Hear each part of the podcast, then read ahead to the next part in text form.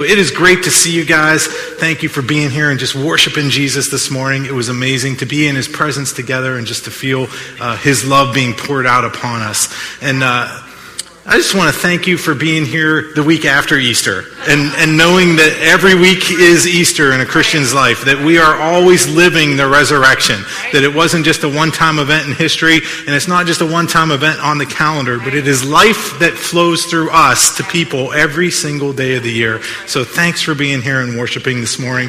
Uh, I mentioned our, the Easter miracle last week, that the Pirates were in first place. Wow. We need more miracles, God. uh, after, after we highlighted the Easter miracle of the Pirates being in first place, they lost seven games in a row this week. Uh, there is a sermon in there somewhere. After you get your miracle, don't stop praying. You know, there are going to be times we're on the mountaintop and we could forget about God because things are going so well. We need to keep pressing through. So uh, keep praying for the pirates in our city. We, we need some help here. So uh, thank you, Lord Jesus, that sports are sports and our lives are in your hands. Uh, so this week uh, after Easter, since we, we talked about the resurrection and Jesus, and he's this linchpin of our faith and the center of everything that's built on us, I wanted to start a new series talking specifically about Jesus. And the name of this series is called My Name Is. And uh, for those of you that, that aren't aware of it, uh, there is a Meghan Trainor song that says, My name is. No. Oh, three people knew it. And so Meghan is not on my playlist, but I have grandkids that apparently she's on the playlist in their house.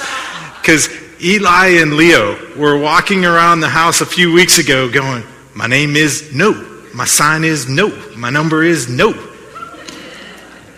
So obviously, the song is about a girl saying, Hey, don't even bother to a guy. Like, I know what you're all about, and my name is No. Like, you don't even have to go there and start. So, but it's not as cool with me singing it. Like, it really is much better with Eli and Leo running around the house, you know, at three years old, and he gets the little finger shake, and, and Eli even occasionally will put the hip out a little bit. So, names mean something and they communicate something to people and they communicate because of who we are and what's going on inside of us and it's very important what we're named. Uh, my name is christopher which means christ bearer which i think was very appropriate for what god had in mind for me doing in life. Uh, pam's name means sweetness. Yeah. And and I will tell you that she lives up to that name every second of every moment of every day. It is God has blessed me. I found a wife. It's a good thing. And it's just sweetness from God all the time. Amen. Thank you, Pastor Chris. you can, you can look at your wife and say, hey, even though your name's not Pam, you're sweet to be with too. So there you go. Uh, so just think about though, what, what does your name mean? And what, what is going on that represents who you are, and your character, and your nature? I looked up and saw these, these were the most common baby names last year. Uh, Liam, this is for boys. Uh, Liam means determined guardian. How about that for a name? And William was actually one of the other names that was most common. William actually has Liam in it, in the spelling there, and it means a protector. And Noah means comfort and peace. Think about that. And then on the girl's side, Emma means whole and complete. And Olivia means peace, like an olive branch. That's what's, that's what's in the name there. It makes you think of the olive tree and offering a peace offering to somebody. And Ava means life. And when, when I saw those were the most common baby names, like, isn't that a prophetic commentary on what people in our society are looking for right now? Like something about naming my kids because this is what I'm desperate and I'm longing for in my life. I need there to be peace in me. I need to have life. I need to have somebody that's going to save and protect me. And that is what the world is looking for right now. And it's what we carry because of who Jesus is in us. And we've just celebrated Easter, and we're going to talk about the different names of Jesus and, and the things that they represent and what they do in our lives. Uh, there are benefits to the things that we call Jesus and the ways that we interact with him. And uh, many of the names, as Bill already prayed about, many of the names that Jesus, his titles are on the chalkboard in the foyer. And I would encourage you during this series and even today before you leave, take a minute to just go out and look at the chalkboard and pick out a couple names just, Lord, I'm going to think about you being my provider this week. I'm going to think about you being the Son of God and what that entails. Whatever the names are out there, just take a minute to pause and think about Jesus. This is what you mean to me. And today, just to lay some groundwork for the series, I'm actually going to talk about the name of Jesus. Like Jesus himself, and we'll get to those other titles in a couple of the weeks in the future, but we're going to talk about Jesus. What does it mean when Jesus says, My name is Jesus? Not no. All, in Jesus, all his promises are yes and amen. So it's not no with Jesus. But what does it mean when he says, My name is Jesus? Uh, just by its pure definition, the name Jesus, it was the Greek version of the Hebrew name Joshua, which meant God who saves. And so here is Jesus showing up on the scene, and his name was ordained by God. If you remember the story, it's, it's, it was Easter, not Christmas time, but you should all remember the story. The angel came to Mary and said, You're going to have a baby, and you're going to call him Jesus. Did you ever think about why God had to do that? Because I know guys, and, and I'm thinking Joseph's there thinking, Oh, you're going to have a baby. Well, we should name him after Uncle Ralph because he helped us out with the camels last year. Like, come on. That's, that's how guys work. And I'm thinking that's why God had to send the angel to say, you got to call him Jesus. Could you imagine if, if we were walking around saying, bless you in the name of Ralph? Like, it just wouldn't be the same, would it? So the angel came from God to make sure that Jesus' name was communicated to Mary because, this is what the angel went on to say, and his name implies and entails it, because he will save his people from their sins. Right there in Jesus' name is a, is, a, is a clue of the assignment that Jesus was on. Why he came to earth. He came to be the Savior. And that's part of what we celebrated last week. That's what we're after when, when we say the name of Jesus. That's why people declared on Palm Sunday leading up to Easter, they were shouting, Hosanna, save us, because they knew who Jesus was and they knew what he had come to do. Some of them missed it because they were thinking he came to save them in the natural, that he was going to drive out the Romans, that they were saying, Hosanna, you know, just like Joshua led the children of Israel. They, they might have missed it, but they were saying what Jesus came to do. Son of God, Son of David, save us. Hosanna to the King. And that's awesome that they knew that and put that together. But I, I will say, if all we do is we stop at knowing Jesus as Savior, we've missed a lot of what else is in the package. Come on. There, there are things like sometimes I think in Christianity we reduce it to just, oh, it's some concept that we don't really wrap our heads around. We don't make it practical. Yes, Jesus saved me. Save me from my sins. Save me from myself. We say all these things, but we don't often think about what does that really look like practically in my life. And if we stop of just saying, oh, he's just Jesus the Savior, we miss so much more that's involved in it. And in Jewish culture, when Jesus was, was called that, it's more than just what you were called by. Your, your name carried a lot more weight in the Jewish culture. It, it wasn't just, hey, uh, I need something so you know I'm calling you in for dinner. Like, anybody ever see George Foreman? You know, the boxer? He had five sons. You know what he named all five of his kids? George Foreman. Like, that's literally all their names. And, and I don't know if it was an ego trip or he just wanted to save time when it was time for dinner. Like, you just go outside and you're just like, George, come in. And they all came running. It was more than just what you were called. In Jewish culture, your name represented who you were. It was something about your character and your nature. It was part of your standing in the community. It was the weight and the authority of your family was all wrapped up in your name. And Jesus' name represented something a lot greater than Liam or William or Noah. This is what Jesus' name represented. In Hebrews chapter 1 and verse 3, it says, The Son is the radiance of God's glory and the exact representation of his being, sustaining all things by his powerful word. Come on, all of who God is is wrapped up in Jesus. When we say that name, that is everything that he is and that he wants to be. That is, uh, I've read this definition in a Bible dictionary this week. It says, In Jesus, God is manifested as he is and man as he ought to be. Isn't that amazing? Just when we say the name of Jesus, everything that you could ever think about of who God is is wrapped up in that name. Jesus really does answer all the questions of who is God. What does he look like? What's his will? What did he come to do? Who am I supposed to be? All of those questions that people ask, we don't have to look any further than Jesus. When we say that name, there's so much wrapped up in it that that was God himself come in the flesh, to walk on the earth. What do you think I look like? Here's what I look like. What do you think I came to do? Oh, look, I'm healing people, I'm saving people, I'm delivering people. That's what God wants to do. If you ever have a question, what, what would God do in this situation? What does He want? What's His will? Just start reading the life of Jesus and meditating on that's who He is. As Christians, uh, we've been given a lot of great things. We've been given the Holy Spirit and eternal life and all these things, but one of the most powerful things that we've been given is the ability to use the name of Jesus.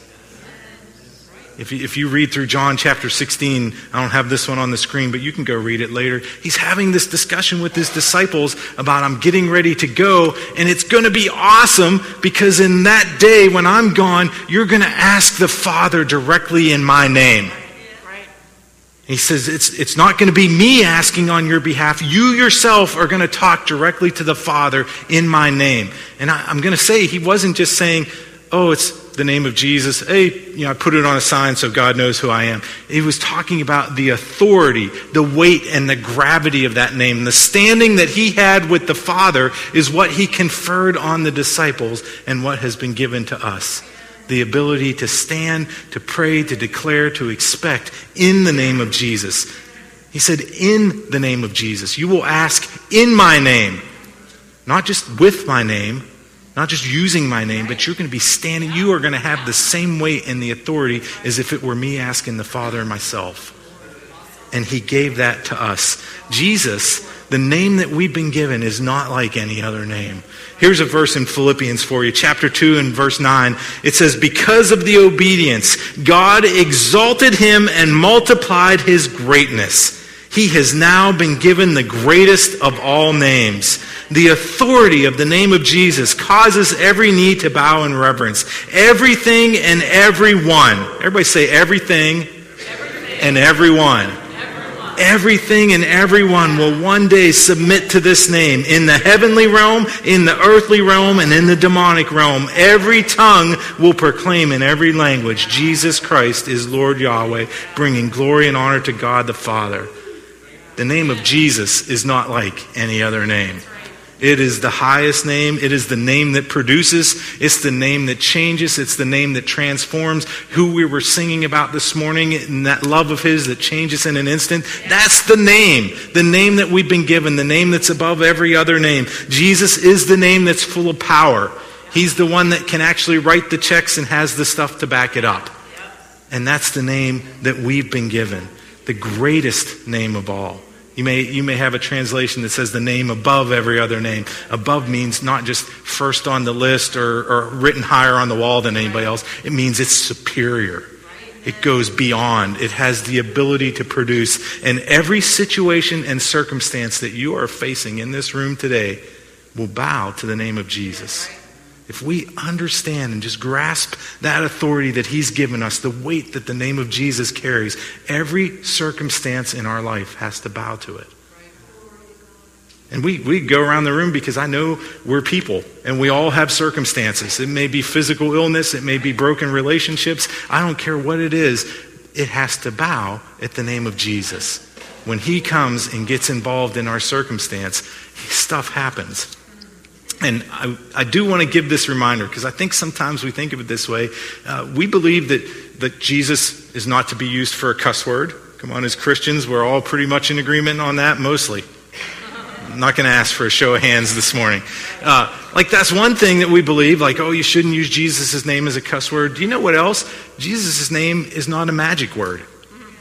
Some, sometimes we, we picture it like, you know, we walk up to the door, open sesame. I, I'm, i remember Looney Tunes and Bugs Bunny, and then they were trying to open the thing, and uh, open sesame. And it's not a magic word. It doesn't make stuff happen just because you say it. There's a standing that we have to know about. Think about it this way who's the richest guy in America and possibly the world? There's one or two guys that it goes back and forth, is Bill Gates, right? Thank you for that. I got one person is tracking with me this morning. Uh, the richest guy in America is Bill Gates. And that's, that's a pretty powerful name. There's stuff wrapped up in that. You know, he can buy stuff. He's got the money. He's got the, the resources. If I walked into a car dealership and said, I'm taking that vehicle in the name of Bill Gates, what would they do to me? Kind of what you're doing right now. They would laugh at me out of the dealership, or possibly they would call the police and arrest me for impersonating someone. Sometimes that's how Christians treat the name of Jesus. We just think, oh, I'm going to go in there and say, in the name of Jesus, and it's going to be like a magic word that opens the door for me. That car dealership would treat me much differently if my last name was actually Gates, if I actually had access to that family fortune if I had the resources to back up what I was saying right there. If they knew I had access to Bill Gates' fortune, not only would they say, We'd love to sell you that car, they would probably turn around and say, Would you like to buy the whole dealership? And there, there really is something like that. If we were actually cognizant of we are in the family, we are in the standing of saying, I can use the name of Jesus, not only would they say, oh, this one circumstance will change, but would you like to buy the whole dealership? That's what, not only would you be able to save one person, but imagine what could happen to the city. The name of Jesus carries that much weight and that authority if we are in the family and we're willing to use it and we understand what we've been given. If I was part of the Gates family, they'd sell the town to me. I'm part of Jesus' family, and his name is greater than the Gates name. So uh, this is this is what happens. I just wanted to give you one story from the Bible. This is what happens when you try to use Jesus' name like a magic word. Uh, there were there were seven sons of a priest. His name was Sceva, and they were going around and they had a ministry of deliverance. They would go and cast demons out of people. And uh, it doesn't explicitly say this in the text, but I imagine there was money to be made. Come on, isn't, isn't, that, isn't that the old saying of follow the money? That's usually behind everything. And so these guys were going around with this ministry, but they didn't actually know God.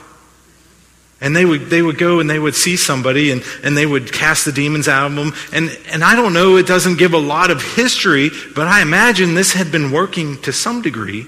Otherwise, they wouldn't have kept doing it. And it says they were going around the countryside with this deliverance ministry. And this is what they would say in uh, Acts chapter 19, verse 13. It says, Some Jews who went around driving out evil spirits tried to invoke the name of the Lord Jesus. What's that mean, tried to invoke? It means they were using it like a magic word. Like, hey, I'm just going to say this and stuff will happen. It says they tried to invoke the name of the Lord Jesus over those who were demon possessed. They would say, In the name of Jesus whom Paul preaches. Come on, I command you to come out of him. That tells me they didn't really have a relationship. They weren't really in the family. They didn't really have the standing to be able to use the name of Jesus. It's, it would be like, uh, this is like the Bill Gates example, I guess. It wouldn't even be like if I walked in and said, in the name of Bill Gates, do that. If I walked into the car dealership and said, oh, in the name of Bill Gates that Stephen Karen told me about. They, they told me he's got a lot of money, so I'm here to use that name to get my stuff. That's what it would be like. And they walked into this demon possessed guy and they were saying, We want you to come out in the name of Jesus that Paul talks about. Which, which to me also validates the heck out of Paul's ministry because they had been seeing results. Like that guy goes places and stuff happens because he knows the name of Jesus. And uh, for them to be doing it, it must have been working. But at some point, I think the demons were catching on. I think the demons realized, you don't really know him. You're just saying that name. Like, like I'm seeing through this charade that you are not actually, you don't have the standing to use that name. It hasn't been given to you. And so what happened to the, those seven sons in Acts chapter 19 verse 15, it says, one time when they tried it, the evil spirit replied, I know Jesus and I know Paul, but who are you? Talk about a scary moment in deliverance ministry when you're thinking you're going in there with a certain amount of authority and the ability to do something, and the demon not only talks but says, Who do you think you are? That didn't end well. You can go read the rest of the story. The, the, the demon possessed man actually jumped on these seven guys, attacked them so viciously that he tore their clothes off, beat them up, and they ran out of the house screaming and naked. Holy cow, we need the name of Jesus.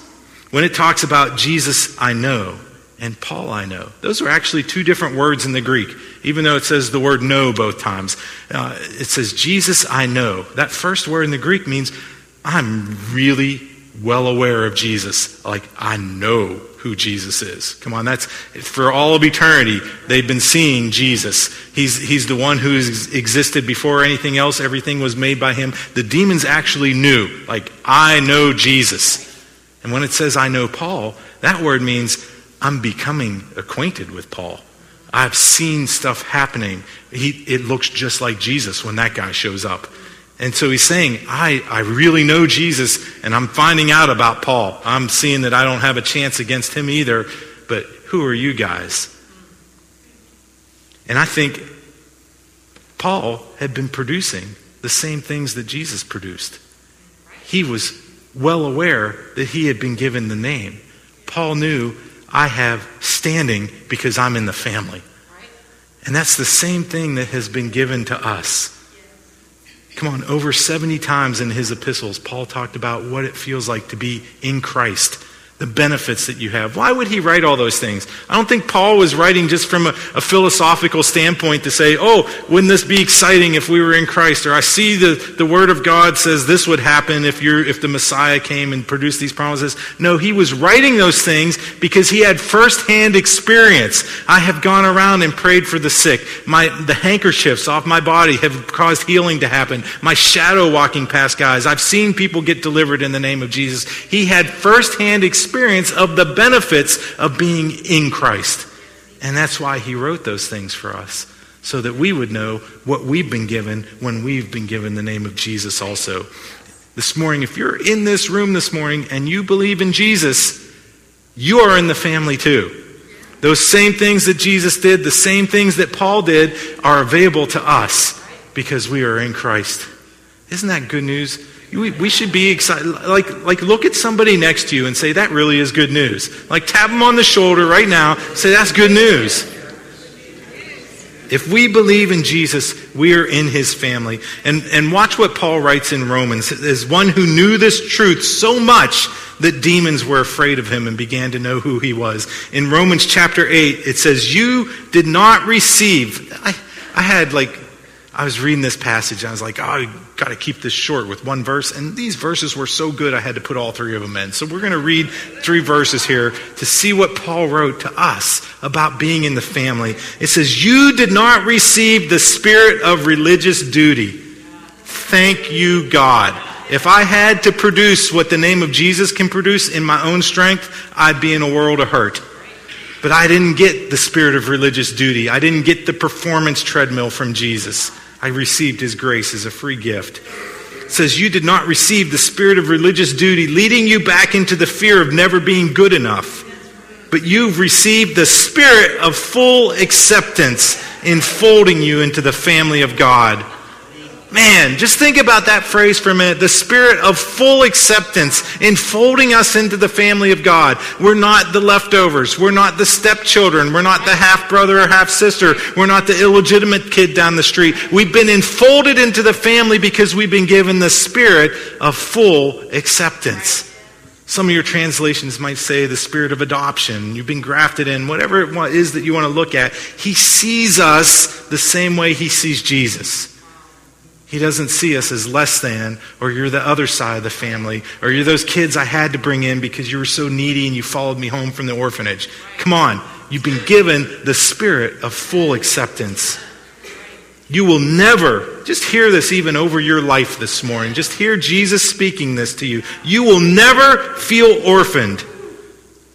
You will never feel orphaned. For is He rises up within us. Our spirits join him in saying the words of tender affection, Beloved Father. This there, love is at the root of all of this. No matter what you want to say, what you want to preach, all the doctrine you want to have, love is at the root of all of it. And that's the type of relationship we have with the Father. We are beloved children. He is our beloved Father. Ah, verse 16 says, For the Holy Spirit made God's fatherhood real to us as he whispers into our innermost being, You are God's beloved child. We're not just the kids that he tolerates, we're the ones that he loves. verse 17 says, Since we are his true children, we qualify to share all his treasures. For indeed, we are heirs of God himself. If you've ever had somebody in your family pass away and you got excited about getting some money,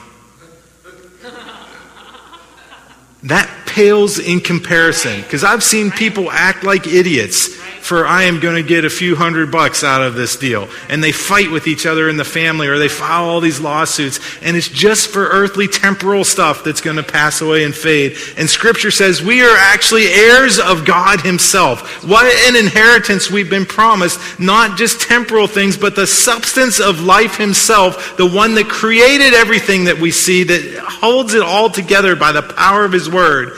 We're heirs of that. Him. Him himself. What a relationship he's given us. It says, You are heirs of God himself. And since we are joined to Christ, we also inherit all that he is and all that he has. All that he is and all that he has, we will experience being co glorified with him, provided that we accept his sufferings as our own. When it says we will inherit all that he is and all that he has, you may have a translation that says we are co heirs with Christ. To me, that is one of the most remarkable statements in this entire book. We, you, you, can read it from front to back. There's a lot of things in here to get excited about. There's a lot of promises, but that one floors me. That anything that God would do for Jesus, anything that, that Jesus, the one that who walked perfectly on this earth, that had this relationship that says, I am the Father or one. I never do anything except I hear his voice and I see him doing it. That one, Jesus himself, it says anything that he is and that he has, we partake in that. We are joint heirs.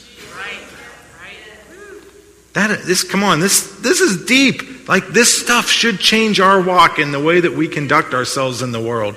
He has come and made us one with Himself to such a degree that when the Father looks at us, He doesn't say, Oh, that's, that's Pam in a Jesus suit. Or that's Pam hiding behind the edge of Jesus' robe. He looks at her and says, That's my daughter. That's, I hear this, the same thing I hear when Jesus walked on this earth and spoke and said, Father, do this. I hear that when I hear her pray. That's what God is up there responding to each one of us anything that God would do for Jesus, he would do for you. And we've been given that name.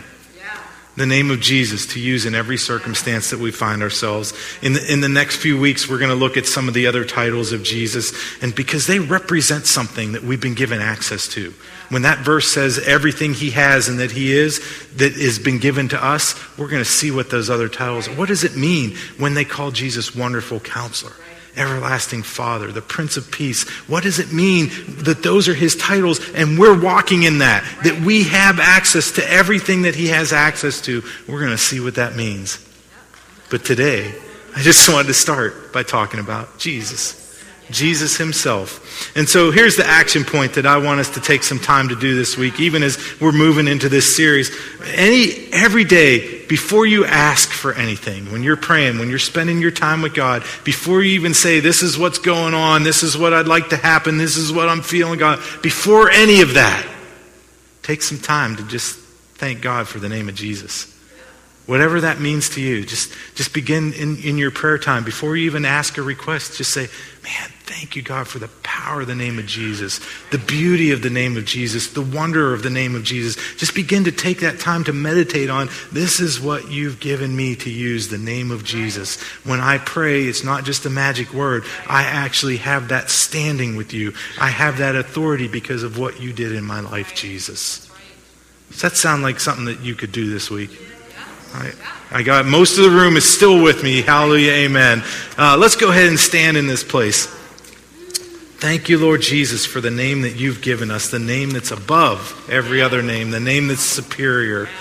Uh, I just, uh, Before we, we even go or move on, I just want you to take a second and put your hand on the shoulder of a person next to you. And we're just going to speak the name of Jesus over that person standing next to us. I'll pray, but, but you be in agreement with me. You, you can say the name of Jesus. You can say, bless them in Jesus' name. They don't have to be big, complicated prayers. Father, we come before you right now, and we thank you for the work of the cross, the resurrection that we celebrated last week, because it made a difference. It unlocked and released something in our lives. It gave us access to the name of Jesus. Lord, when you told your disciples, you can ask the Father directly, not me asking on your behalf, but you asking him. Lord, thank you for that standing that you've given to us.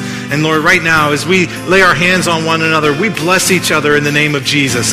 God, remind us of the wonder and, and the benefits that you've released into our lives through the name of Jesus. God, we speak blessings over one another right now in the power in the power and the standing and the might of the name of Jesus. Lord, release whatever is needed in my brother's life, in my sister's life this week. Lord, release it in the name of Jesus. Let your blessings flow to them. Let the authority and the power of Jesus be seen. Let their light shine in such a way that people see you are alive and well in them.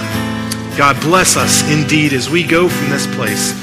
Let us walk in that standing, in that power, in that sense of knowing that we are your children. We are your beloved children, and you are our beloved Father. God, we honor you. We give you glory in this place. We thank you for the opportunity we've had to worship you, to praise you, to be in your presence this morning. We ask that you would continue to walk with us as we go from here. In Jesus' name, amen. Amen.